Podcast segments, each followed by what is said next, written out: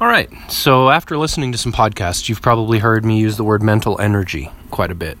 And I just want to talk for a little bit about mental energy, physical energy, the differentiation between the two. And they're not really different. Okay? So, the energy on this planet is flowing through humanity. And it is one energy, it's not two. But we perceive it as two. It is, it is as though it is two physical and mental. And it's more than that, but those are kind of simple terms that I can use to help explain this.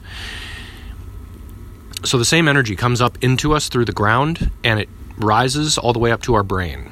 But when it reaches a certain part in our brain, it it changes.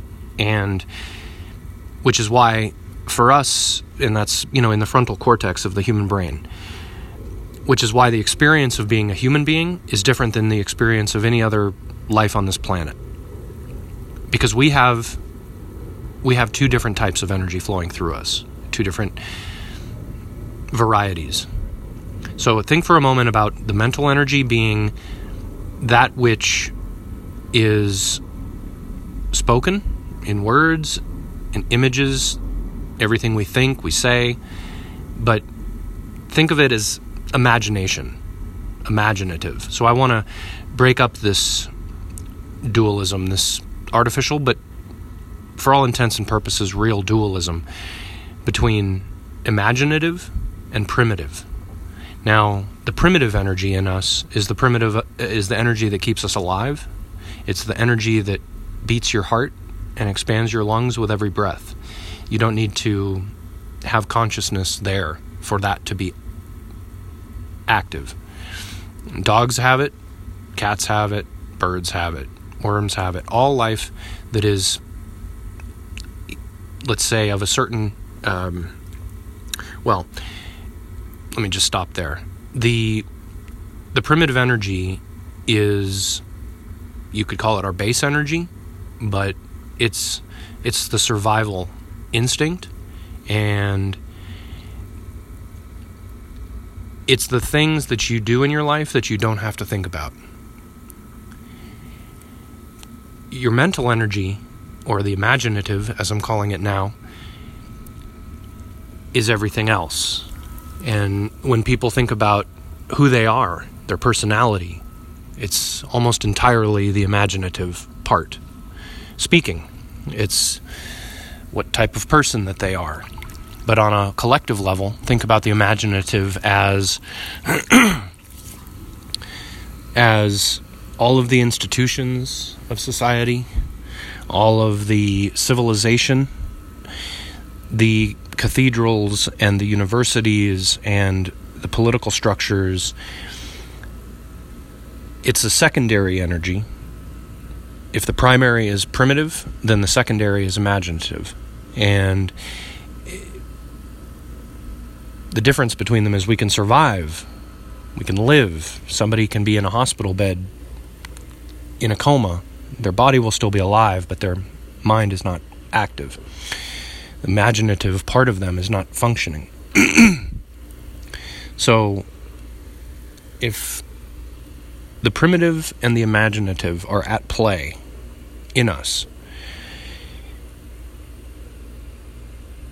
keep in mind that the imaginative arises out of the primary, out of the primitive. That is to say, without a without a body surviving, the imaginative world doesn't exist. So, first, just like a little baby being born, is strictly in the primitive sense living. Only when consciousness is fired up and words begin to flow and the child begins to develop some something like they would call it a personality, is now there an imaginative world beginning to form as a extension of this life form. So within you is this primitive world, this primitive level of existence always going on that no one is really paying attention to. And it's the urge to go eat when you're hungry. It's the simplest things. It's the urge to have sex when you're horny and to sleep when you're tired. You don't have to think about them, they just are. They just are functioning and helping to keep you alive and thus life alive and growing.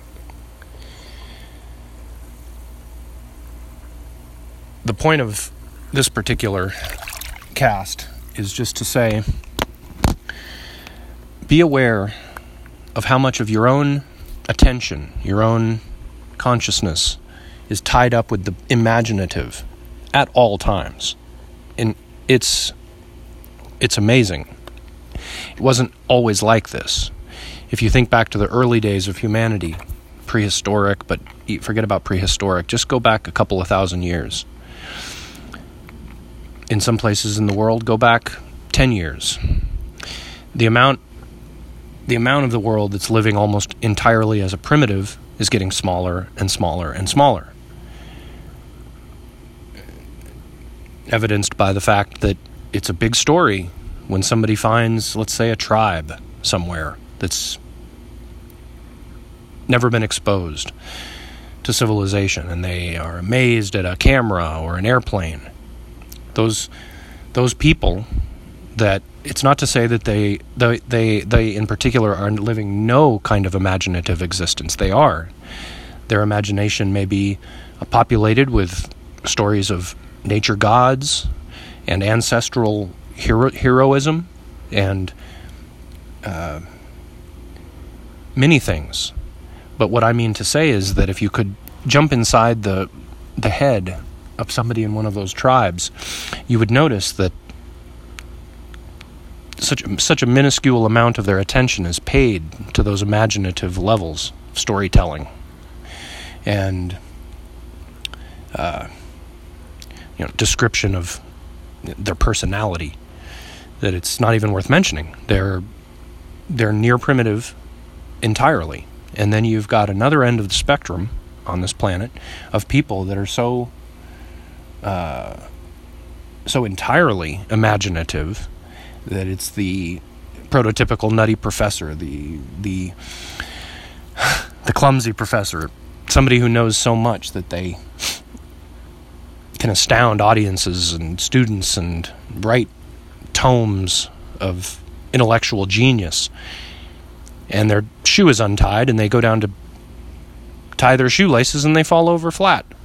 Or they don't know how to reserve a plane ticket to take a, a, flight somewhere, or they don't know how to hail a cab, or they don't know how to uh, fold a napkin. I mean, it, it's it's the other extreme. Okay, so all the rest of us are living in somewhere on this spectrum where we are living in a combination of both imaginative and primitive energy. Now, the primitive energy that flows in you, you don't need to do anything to create it.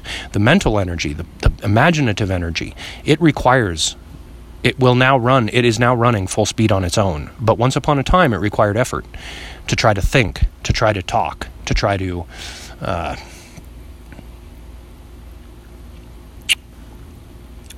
to try to make believe okay and that's where i'm going with this is that everything that sprouts out of the imaginative level of humanity from government to to education to popular culture it's it is imaginary and it's just and it's bullshit. It's not real. It's not real in the way that your thumb is real. It's not real in the way that when you wake up in the morning after a good night's rest, your body has a sensation of pleasure and, and, and comfort. There's no comparable level of pleasure and comfort that can be found on the on the imaginative level.